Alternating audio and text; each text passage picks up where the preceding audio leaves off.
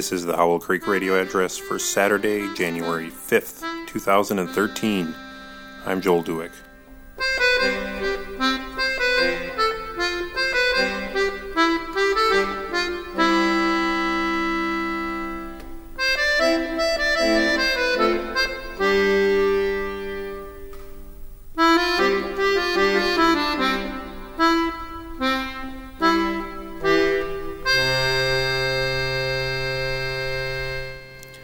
It's the new year, and all the holiday visitors have left Swaledale House.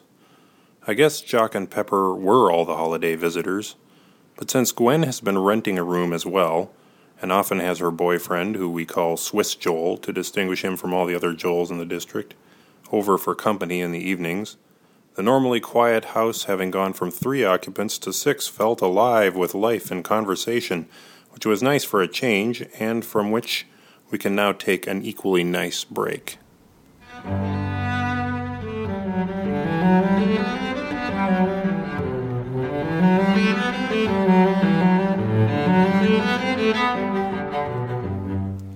December 31st marked the end of Swaledale's first complete calendar year as an occupied home, the end of her maiden voyage, you might say.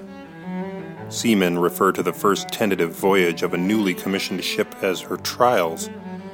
And barring a minor episode near the end in which her garage door froze shut, Swaledale's trials have been a marked success. We just fitted out her closets with shelves, and in the captain's quarters, cabinets. Her machinery cycles on and off with the regularity of a chronometer, and her plumbing and ductwork are still as clean as the pipes of Pan.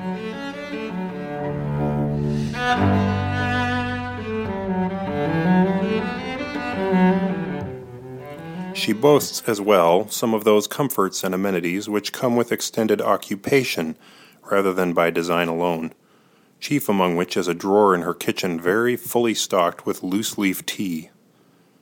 I remember during one of our first visits to the good home of friends Theo and Kate, when it came time for a quaff of something hot, we were standing in the kitchen talking, and I don't remember if they opened the drawer for us or if they pointed at it and told us to find something we liked. But any, in any case, pretty soon there it was a drawer sitting open, very large and very, very full of loose leaf tea. Trixie and I were astounded. I think we must have gaped and gawked a little, as if we'd opened the drawer full of hundred dollar bills by mistake. We were thinking of our little drawer at home, where a mere three or four boxes of grocery store tea huddled together for solace in a cold, lonely world. Kate only smiled in a funny sort of way, and looking down at the drawer, said we could expect ours to look much the same when we'd been at sea together for four years like them.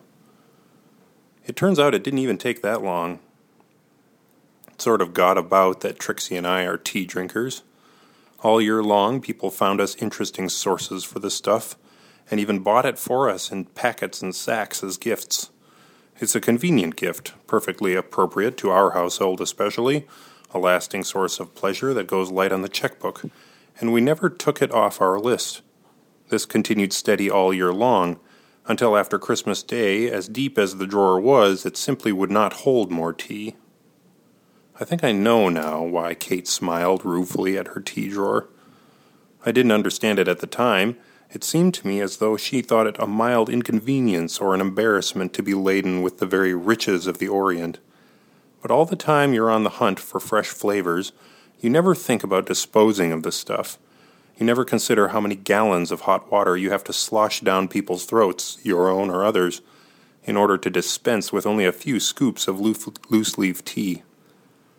The stuff just is not easily got rid of. It lingers, it piles up, gloriously, like money, tediously, because you can only spend a nickel of it at a time.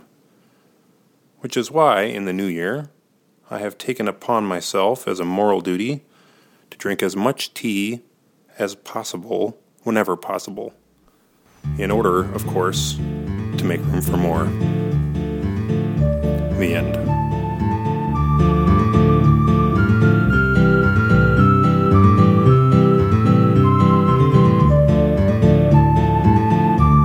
Thanks for listening to Howell Creek Radio. I'm Joel Dueck. 2012 was a good year for the podcast, all in all. We're putting together a print edition of last year's episodes with extra notes, so stay tuned for more info on that. You can find all episodes, liner notes, and transcripts at howellcreekradio.com.